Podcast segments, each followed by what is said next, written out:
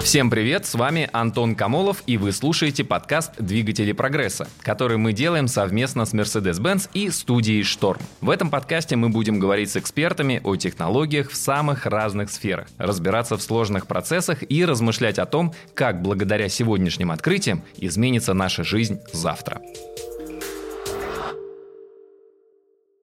Друзья, сегодня у нас в гостях замечательный эксперт Наталья Чеботарь, экс-топ-менеджер Яндекс. Она придумала Яндекс Учебник, а сейчас создает стратегии развития в области образования для крупных компаний. Практически все, кто занимается образованием, точно знают Наталью. Я рад, что сегодня про нее узнаете и вы, если вы еще о ней не знали. Мы с Натальей обязательно поговорим про геймификацию образования, вообще насколько игры, технологии игровые могут заинтересовать школьников, студентов в процессе образования. Обсудим, когда искусственный интеллект за заменит учителей и вообще для чего в 21 веке нужны прописи. В общем, будет интересно. Наталья, добрый день. Здравствуйте, а, Антон. А, ну, Слушайте, первый вопрос у меня немножко странный. Какой-то попался на глаза доклад ООН, в котором фигурировала ферическая цифра. 17 триллионов долларов, именно столько, по мнению людей, которые составляли для ООН этот доклад, 17 триллионов долларов будущих доходов потеряют школьники. Вот из-за локдауна, который происходит, из-за того, что, как я предполагаю, из-за того, что дистанционное обучение. Или я не так понял? Вы как человек с образованием связан, я вас сразу с места в карьер бросаю вот в это, в море странных цифр. Ну, школьники, конечно, теряют. Другое дело, наверное, стоит очевидный вывод, что эти 17 э, триллионов распределяются ага. неравномерно. Кто-то угу. потеряет больше, кто-то меньше, а кто-то не потеряет совсем. И вот такая особенность сегодняшнего дня и сегодняшнего момента в том, что каждый ребенок получает абсолютно свой уникальный объем образования. Но это имеется в виду, что из-за недополученного образования, да, вот из-за того, что пандемия, локдауны, и дети не видят учителей, преподавателей и так далее, да? То, что дети не видят учителей, это правда очень плохо. Угу. И это действительно сказывается на результатах. У детей помладше это дает меньший отток знаний, не так сильно на них влияет, но зато они не получают вот, вот социального угу, развития, угу. которое больше занимает. Не общаются друг с другом, грубо Да, говоря. не общаются друг с другом, а это очень важный этап развития угу. личности есть они должны не просто иногда общаться друг с другом, когда друг к другу в гости приходят, а они должны много времени проводить друг с другом, чтобы успеть поссориться, помириться и пройти вот эти все циклы. Дети постарше отстают сильнее, и это во всем мире, и в России, и в мире это видно. А Но это... дело в том, что все дети — это не очевидная вещь. Мы, когда говорим о школьном образовании, мы представляем себе либо свою школу, либо то, что мы знаем про своих детей. Угу. Но с каждым ребенком в каждом классе ситуация может быть совершенно разная. В одном и том же классе могут учиться дети, которые ходят еще на много кружков, и в это время их кружки не закрылись, угу. и они ходят на кружки одного уровня, и в том числе за счет кружков и какой-то более глубокой академической подготовки, они, в принципе, посильнее и не так, не так много потеряют. И есть дети, которые не ходят или ходят в более слабые кружки или другой направленности, они потеряют меньше. Больше, то есть. Сразу про возраст. Это касается только детей или и высшего образования тоже? Я имею в виду, что вот эта восприимчивость, что дистанционка действительно сильно снижает уровень знаний, качество знаний. Это очень... Если ты в целом был на не очень хорошем уровне, угу. то для тебя ситуация будет более драматическая, потому что это значит, что ты, скорее всего, не учишься сам, что, скорее всего, на, твое, на твои результаты большее влияние, чем для других оказывает твое окружение, что ты учишься через социальные какие-то ситуации, угу. и таким образом на твои результаты это влияет. Для кого-то, для более сильных студентов, которые привыкли учиться сами, у них с детства, со школы тянется самостоятельная подготовка, ко всему, они в чем-то даже выигрывают, потому что им не нужно тратить время на дорогу, они могут получить больше и быстрее прокрутить то, что было неинтересно, или то, что и так понятно, или остановиться на тех моментах, где нужно повторить. Особенно сейчас, и то, что будет дальше видно все, все больше и больше, в том, что кажется, что мы вроде бы в одной ситуации находимся и в одном мире, но в реальности у всех абсолютно все разное. Даже внутри, даже одного, внутри, класса внутри одного класса и одного конкретного института или направления. Ну так по факту получается, вот я наблюдаю по своему сыну. Да, он школьник, у них разные ребята учатся вот в одном и том же классе. И, как мне кажется, по-разному воспринимают одни и те же знания от одних и тех же учителей. Наверное, как я сформулировал бы, дистанционное обучение хорошо для мотивированных. Мотивированный, неважно, ты школьник, ты студент вуза, или ты уже взрослый, который переучивается, когда тебе это надо, ты будешь и впахивать, тебе будет интересно, ты будешь что-то дополнительно. А если тебе как-то вот, вот в школе тебя пинал там э, учитель, чтобы ты продолжал учиться, или соревновательно, вот то, о чем вы говорили, Фер, эффект. Тогда на дистанционке ты вообще покатишься с горы. Все так. Например, онлайн-образование, вообще вот школы, в которых можно учиться полностью онлайн, вообще uh-huh. никогда не, не ходя в обычную школу, а они в, в разных странах мира довольно давно существуют, ну лет 10 точно, даже больше. И вот все эти 10 лет количество родителей и детей, которые ходят в эти школы, выбирают эти школы, оно не очень-то растет, uh-huh. потому что это дети какие-то особенные. Они особенные или потому что они очень сильные, или потому что они занимаются музыкой, спортом, у них есть какая-то параллельная жизнь. Это дети, у которых есть трудности в социальной жизни школы, их там как-то булят, обижают, и не, не хорошо, это мешает их учебе. Или какие-то еще особенные ситуации от семьи, а, особенности виду, здоровья. Что это альтернативное, да? То есть обучение, когда ребенок не ходил вот последние 10 лет в школу очно и учился дистанционно? Или да. это дополнительное образование? Нет, основное а, образование, основное. когда Все, школа полностью ага. онлайн. Вот иногда родители переживают, угу. ну вот, мы переживаем, что сейчас все школы отменят и будет только онлайн. Такого никогда не будет, потому что ну, никаких данных, никаких предпосылок к этому нет, потому что давно уже известно, что вот такое образование подходит и желанно для очень небольшого количества людей, семей и, и детей. И с профессиональным образованием полегче, потому что там мотивации ну, иногда больше. если это платное образование, человек, когда платит, то он по-другому, наверное, относится. Ну, в целом, да, но это тоже не всегда помогает. Угу. Но да, если, если мотивация есть, то онлайн-образование, от онлайн-образования ты получишь больше, но это не значит, что вот офлайновой части от нее можно отказаться, потому что все равно это очень важно, и просто тот, кто сильный, потеряет меньше, а слабый не получит, возможно, ничего. Соответственно, больше будет вот эта вот разница в знаниях. Если сейчас там между двоечником и отличником одна дельта, то эта дельта будет стремиться к бесконечности. И, и в знаниях, и в навыках, угу. и в понимании своих собственных возможностей. Да, немножко грустновато. Так, а если говорить про технический аспект, насколько школы, насколько вузы оказались готовы к тому, что вот вся вот эта вот куча, там сотни тысяч, а то и миллионы детей и подростков и студентов, они перешли в онлайн? Это мой любимый вопрос, потому что он сразу им задаются постоянно, угу.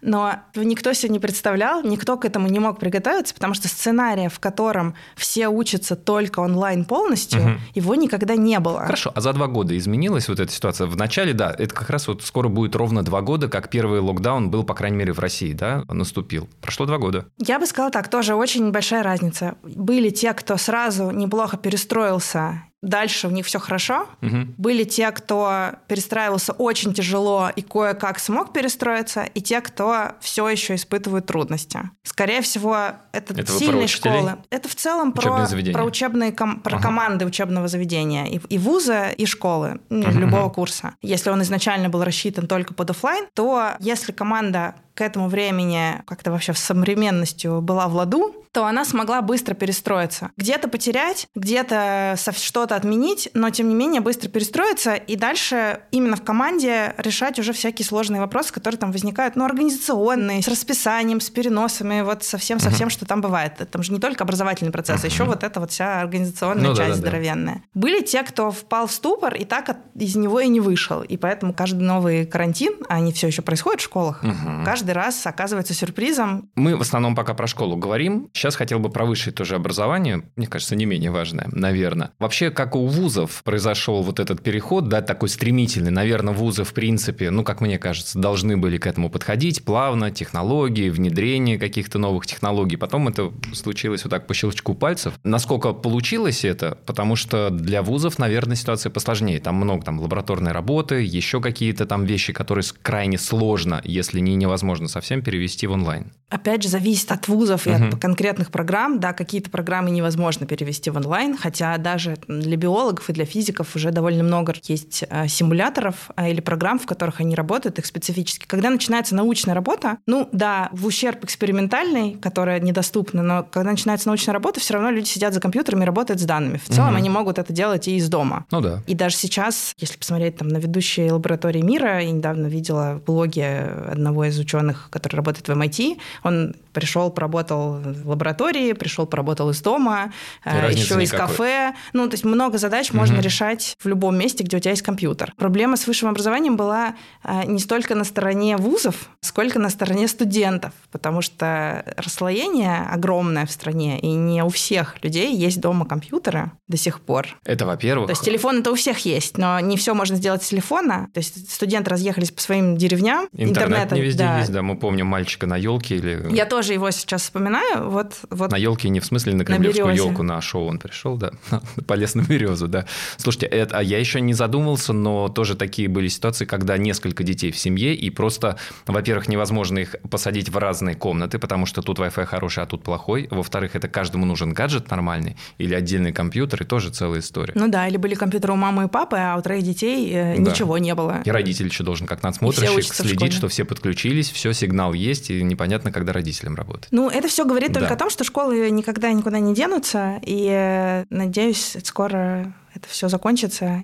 В целом сейчас есть данные о том, что карантин школьный не очень-то помогает, потому что дети все равно друг по другу скучают. Они не встретились в классе, но зато они встретились, пошли друг другу в гости. С точки зрения пандемии не помогает. Да, ну, да. все равно происходит много общения за пределами школы, и вирус все равно распространяется, а учебе и результатам родителей на работе, угу. которые не могут работать вместе с детьми дома в однокомнатной квартире на двух компьютерах пять человек, э, конечно, влияют. Мы тему сегодняшнего подкаста сформулировали, как технологии изменили современное образование. И вообще, я, конечно, к образованию имею очень опосредованное отношение. У меня ощущение, что никак не изменили. Что технологии, они как бы какими-то гигантскими шагами развиваются и внедряются, но уже, наверное, в более таких, ну, научных, что ли, областях, да, там, не знаю, там, биология, биотехнологии, на стыке разных наук. Но что касается образования, это оказалась очень такая консервативная инертная махина. Или я ошибаюсь, уже сейчас есть технологии, которые активно используются, а самое главное, что что-то в будущем вот уже в таком обозримом будущем планируется и прям будет такой скачок качественный еще. Образование – это же то, как человек развивается uh-huh. в течение всей своей жизни. В какой-то момент попадает в более жесткую траекторию, там, школы или вуз, а в какой-то момент менее жесткую, дополнительно какое-то образование, какие-то встречи с замечательными людьми, что-то, что существенно влияет на его движение. И в итоге, если там еще выше посмотреть, то вот образование – это то, как один человек помогает другому перейти вот из одной точки в другую. И то, как мы друг с другом общаемся общаемся, как изменились в целом люди. Угу. Вот то, как меняются люди, так меняется и образование. Мы начинаем разговаривать с нашими самыми близкими людьми в онлайне, понимая, что да, было бы здорово увидеться, но мы живем в разных странах, например. Наше общение, да, оно не такое полное, но можно ли сказать, что оно некачественное? Оно другое, но оно есть. Огромная часть образования связана с общением. И это общение происходит в тех же самых инструментах, которыми мы пользуемся в любых других ситуациях. Uh-huh. Есть большое, кажется, большое приобретение это во всякой автоматизации, которая до образования докатывается сильно медленнее, чем в другие сферы. Ну, вот в коммерческих областях оно быстро, да, уже там склады, все автоматизировано, роботы все разносят, э, все автоматически маршрутизируется, назначаются маршруты водителям, uh-huh. все автоматически. Если представить себе расписание вуза и все замены перемены того, как знаю, между аудиториями, как всем сообщить, всех держать в курсе. Пока что там вот технологическая обвязка этого всего, она такая, представляете, себе зоопарк из разных-разных систем, не всегда удобная. А вот смотрите, ну, в принципе, развитие интернета, да, там же в интернете можно гигантское количество разных лекций лучших профессоров мира по лучшей науке найти и самообразовываться. А вот в школе и в высшем образовании насколько реалистично, что студенты постепенно будут, грубо говоря, так, перетекать к качественным педагогам, да, вот не нравится там в моей школе, как учитель математики преподает, я посмотрю какого-то другого учителя, который горит своим предметом, зажигает всех учеников, я буду как бы учиться у него. Или это невозможно, это такие мечты? Это уже уже происходит. Вопрос, а мы чего хотим? Мы хотим, чтобы в будущем, даже через 5 или 10 лет, не в далеком, угу. чтобы все было единое, и чтобы государство всем в школах давало вот этого самого лучшего учителя, оно же выберет само, угу. и этот лучший учитель может мне не подойти, потому что сейчас оно сказало, выбираем по 200 темам у нас лучшие учителя, а мой учитель входит в 300 лучших. Он ну, что, туда не войдет? по разным критериям выбирать, конечно, да. Там родители а... по одним, ученики по другим, а государство по третьим. Ну, то есть, если вычеркнуть государство, которое которая обязана всем все давать одинаковое, mm-hmm. то уже работает огромное количество возможностей самому себе найти тех преподавателей, которые ты хочешь. Другое дело, что вот самая, мне кажется, большая проблема, вот это огромное расслоение,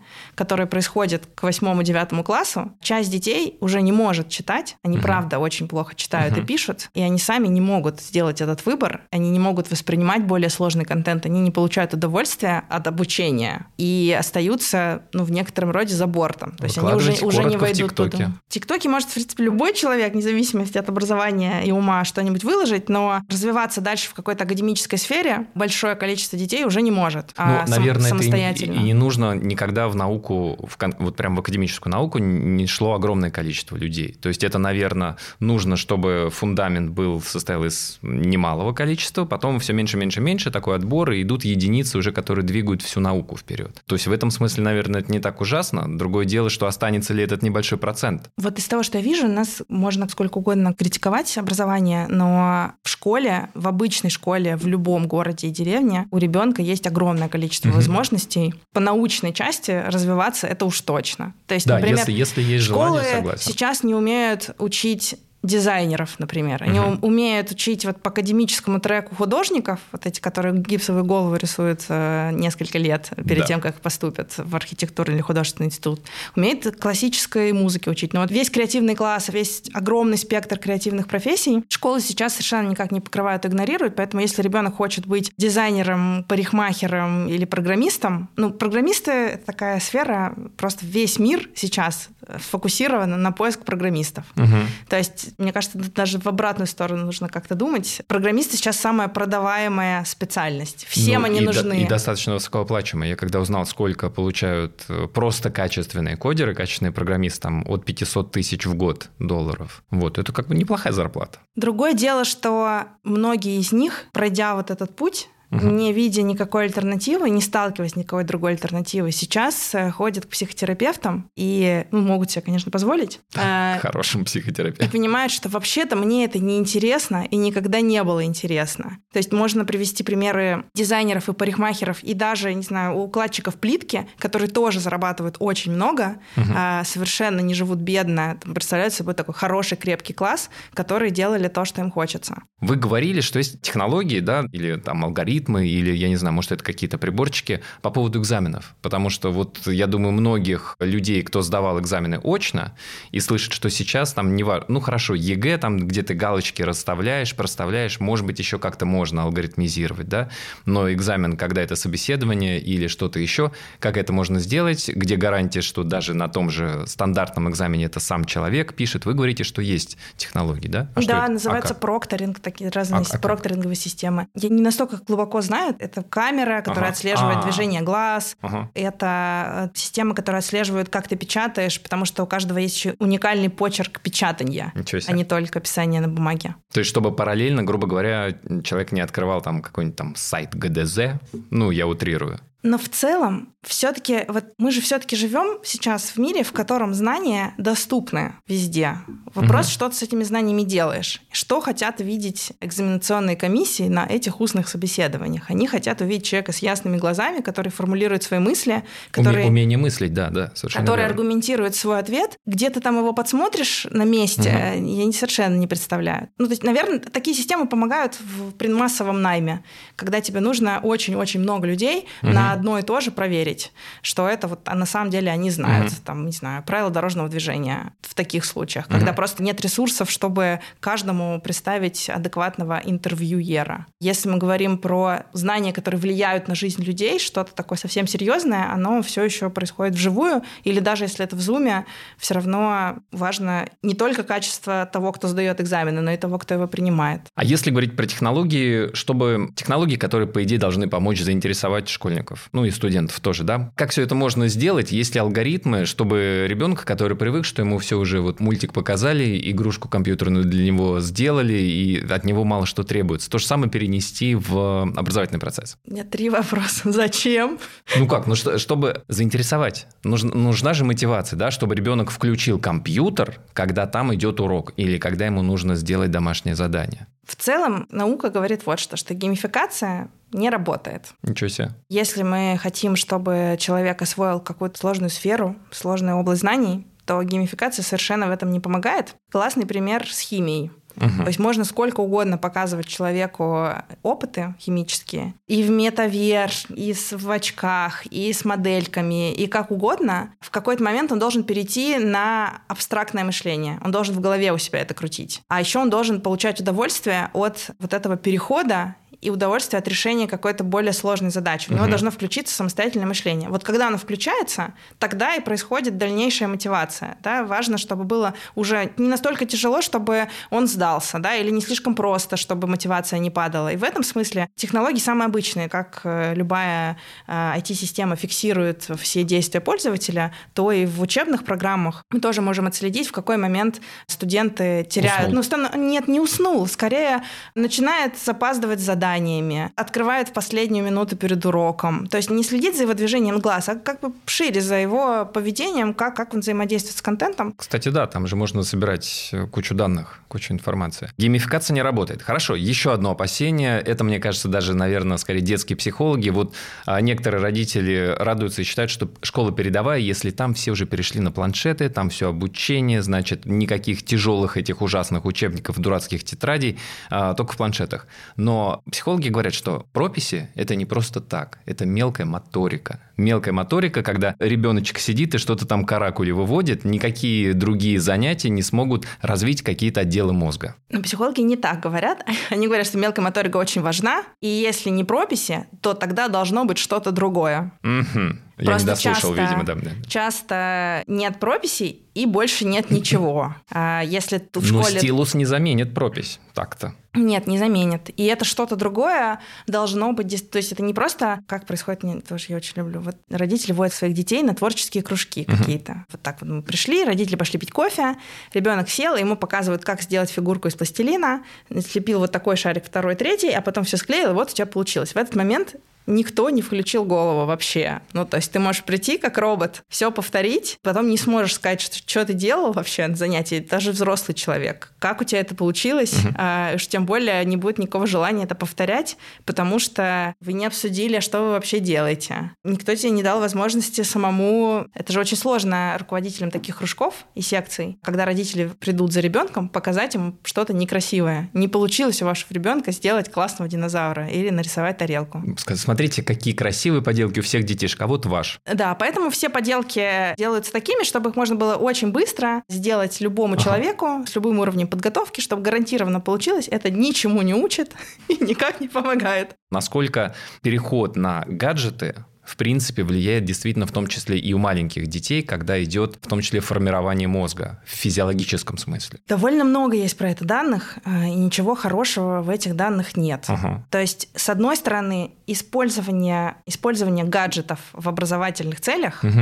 хорошим результатом считается, если результата нет. Если нет разницы между тем с гаджетом или без. То есть, если нет регресса. Да. В очень редких случаях у нас это получилось сделать в Яндекс учебнике. Ага. Я не рекламирую, но это правда есть на отдельные научные исследования, мы сами не ожидали, когда применение какого-то инструмента позволяет учителю увидеть существенный прирост. Там, в районе 16-18%. А у вас какой, в чем был прирост? По математике в третьем классе у мальчиков со слабой и средней успеваемостью. Ага, и вот благодаря тому, что это было... А, Учитель в течение года ага. два раза в неделю выдавал задания в электронном виде. Задания все разные, это угу. не тесты. У ребенка есть быстрая обратная связь, возможности справиться, там есть несколько попыток. И вот вся вместе эта система, сделанная угу. вместе там, с нейропсихологами, с методистами математики, ну, русский у нас тоже был, все это вот дало такой такой, такой прирост. Но это инструмент для учителя, и мы не, никогда не призывали родителей оставлять там детей в одиночку. Ну, то есть там в целом он не предназначен для того, чтобы ребенок туда заходил и проводил там несколько часов, делая что-то. Угу. Это там 15 минут в день, и все более-менее серьезные разработчики технологий для школ, которые проходят какие-то апробации или работают вместе с учеными, никто не говорит, что можно оставлять ребенка на несколько часов или на час в какой какой угодно программе, и это не будет плохо для него. Конечно, угу. будет. Все, короче, родители, ваши страхи подкреплены. Это не ерунда. Если вам ребенок говорит, что это ерунда, это не ерунда. Да, но если говорить про школы, то классно, если в школах используются планшеты, а не старые допотопные компьютеры, когда детей учат программированию. Но это же классно, это логично. Смотря какому программированию, тут смотря, сказал И бы смотря я. какому программированию. Да, да. да тут как а, бы Плохо, если нет ничего кроме этого. Угу. если угу. все только такое. Ну да. А вот скажите по поводу среднего технического образования. Мы как бы говорили про школу, говорили про вузы, и, как правило, это все-таки там либо гуманитарное, либо даже техническое, но то, что можно проводить на компьютерах без каких-то экспериментальных историй. Среднее техническое – это то, что люди делают руками. Ну, начиная от людей, которые будут потом работать на заводе, пусть и на достаточно умных станках, и заканчивая там, не знаю, технологи, повара, парикмахеры и так далее. Это же вообще, в принципе, да, не поддается технологизации как бы вот так вот я бы сформулировал. Что-то поддается. Ну, опять же, как и с врачами. В любой профессии есть большая часть теории, и эта теория, теория легче всего цифровизируется и уже мне кажется, все оцифровано, uh-huh. и каждое, ну, новые материалы, по сути, уже появляются в цифровом виде, новые знания уже создаются цифровыми. Никто же не, на бумаге не пишет э, новые стандарты там хлебопечения или чего-нибудь такого. Мне кажется, может быть, и пишут. Нет, Нет? Я, я, я не видела. Уже, уже все, Может, все цифровое. Они, наверное, переписывают старые стандарты. И самые, самые пожилые люди все равно uh-huh. все уже цифровое изначально создается. Тот процент, который офлайновый, вот грязный цех, uh-huh, uh-huh конечно, это важно. И тоже тебе как лучше посмотреть, как кто-то работает на классном новом оборудовании, хотя бы увидеть, что это такое, или работать на старом, которое больше нигде не представлено и не имеет отношения к твоему будущему рабочему месту. Я выбираю, пускай лучше хотя бы, хотя бы теоретически видел этот станок угу. и хотя бы в, в электронном виде понажимал на, на эти кнопочки, чем он научился на старом и не видел никакого современного. Ну, наверное, да. Я в большей степени, знаете, там такие рабочие специальности, условно, там, не знаю, экскаваторщик, машинист башенного крана, сварщик, да, то есть то, что, ну, без практики как таковой, наверное, вообще в принципе сложно. И тут проблема не только в том, что сложно это в цифру как-то перевести, да, процесс обучения, а то, что, наверное, и дети хотят все-таки учиться чему-то такому модному, чистенькому, и мало кто идет в рабочей специальности, и проблема в этом. Вообще в России уже, я сейчас боюсь ошибиться, довольно долго действует программа World Skills. Угу. Она даже есть чуть ли не в детских садах. Это программа по обучению рабочим специальностям, там, угу. обучением, Олимпиады мировые проводятся, да. Да, да. Ну, такой большой конкурс. Я, это не совсем моя тема, могу немножко ошибиться,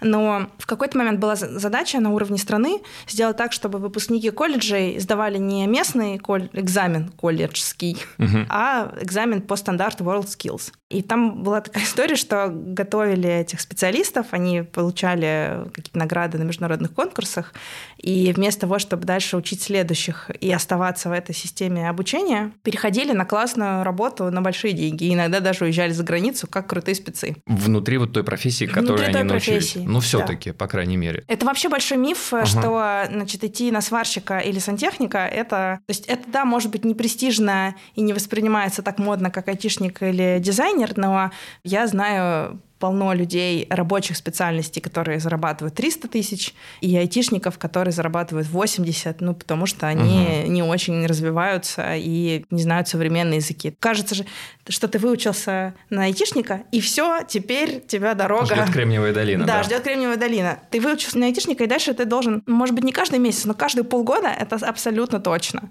Каждые полгода ты должен еще научиться чему-то новому, потому что все меняется. Как называется lifelong education, да? Вот этот lifelong education, я как раз когда шла на программу, думала, какой самый такой самый большой тренд будущего, даже не lifelong learning, который ага. уже был, про него давно говорят, а то, что это уже можно на себе почувствовать. То есть ты вроде бы еще молод, угу. и вроде бы у тебя классная карьера, и твои знания просто в течение года могут обесцениваться, если ты не учишься новому. И это же тоже так просто, кажется, ну, значит, надо все время учиться, но это очень тяжело. Но ты только дошел до этой вершины, и вместо того, чтобы сесть на пенек, ты сесть думал, пирожок, да, что ты выдохнешь, да, да. что ты теперь будешь получать дивиденды от всех своих усилий, ты не можешь расслабиться вообще. Это создает ну, опять сумасшедшую тревожность, и мы возвращаемся к инфобизнесу. Да, и к психологам. То есть надо все-таки идти в психологи.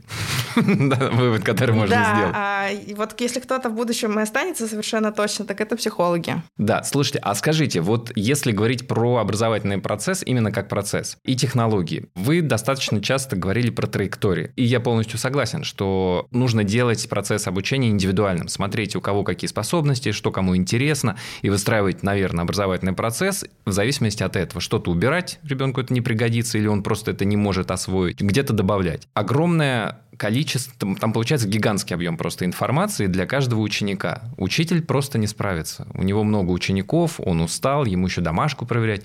И тут, наверное, должен прийти на помощь искусственный интеллект. Вот тут же... Но он не придет. Почему? Не придет, потому что, мне кажется, это алгоритмизировать все-таки можно. Спроектировать вот эту самую траекторию получения знаний, выдавать на каждом этапе домашку, проверять домашку. Это же может делать алгоритм он у вас в этих в учебниках, в Яндекс учебниках. Это же вряд ли живой человек проверял домашку. Я когда работала в Яндексе, я совершенно с официальной позиции утверждала, что в ближайшие 25 лет никакого искусственного интеллекта, который заменит учителя или хотя бы близко с ним сравнится, не предвидится. Ничего не предвещает, что он там может появиться вот даже в теории. Почему? Потому что одно дело проверить стандартные ответы, заранее прописанные, но жизнь, она, даже жизнь, вот мы возьмем ученика второго класса или класс, в котором учатся 38 детей, вот они решили задачи по математике.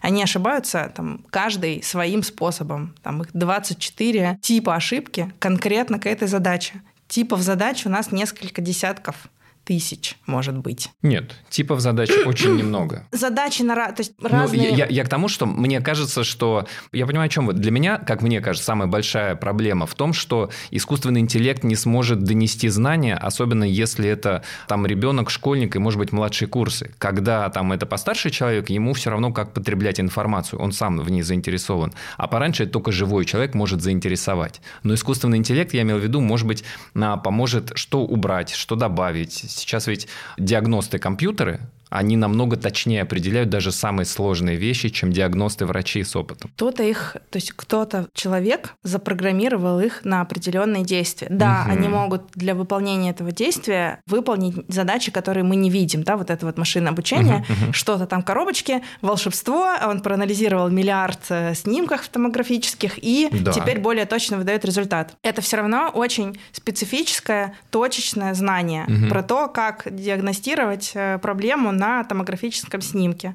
Вот наши методисты в Яндекс учебнике говорили, искусственный интеллект лучше всего умеет отличать кошечек от собачек. А сказать, что нужно сделать с конкретным Петей, чтобы у него изменился результат, чтобы изменилось его поведение, угу. чтобы изменились его взгляды и мышление, искусственный интеллект не может и не сможет, потому что в него кто-то перед этим должен эту задачу алгоритмизированно загрузить. Угу. А она не алгоритмизируется, потому что все очень разное, все на разных скоростях, у всех всех разные представления о том, что прекрасно.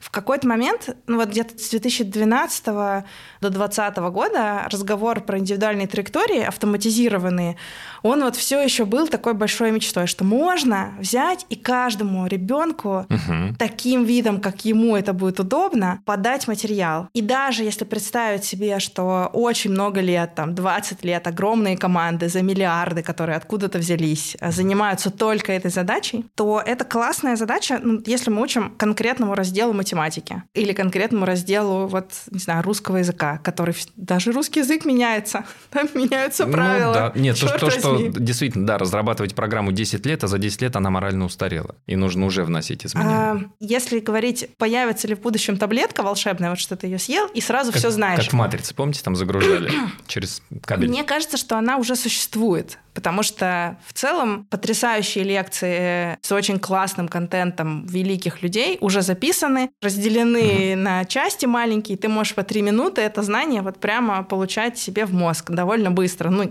сильно быстрее, чем раньше. Mm-hmm. Вот как бы в ту сторону прогресс движется. Но во всем, что касается общения человека с человеком, оно, наоборот, становится еще важнее, еще сложнее, людям сложнее, потому что раньше ты имел дело, опять же, с понятной ситуацией. Ты какому-то человеку должен научить его ремонтировать что-нибудь. Угу. Вот ты ему рассказал. И он был спокойный, он к тебе пришел учиться, он никуда не торопится, у него не звонит телефон каждую секунду, да, у него дети не на карантине сидят, он не думает, что завтра моя работа обесценится, и эти знания мне уже не будут нужны. Нет вот этой вот всей вот сложности и вот этого всего информационного шума. Сейчас он есть, и к тебе приходит человек, которого вначале нужно привести в чувство, отключить все внешнее, включить то, что нужно, договориться с ним о целях и немножко продвинуться, но по большому счету сделать так, чтобы он сам продвинулся туда, куда ему нужно. И еще важнее становится, чтобы люди шли туда, куда им нужно, потому что если они идут туда, куда идут все, как, например, в программировании, а там нужно будет каждый год себя перепридумывать и переделывать,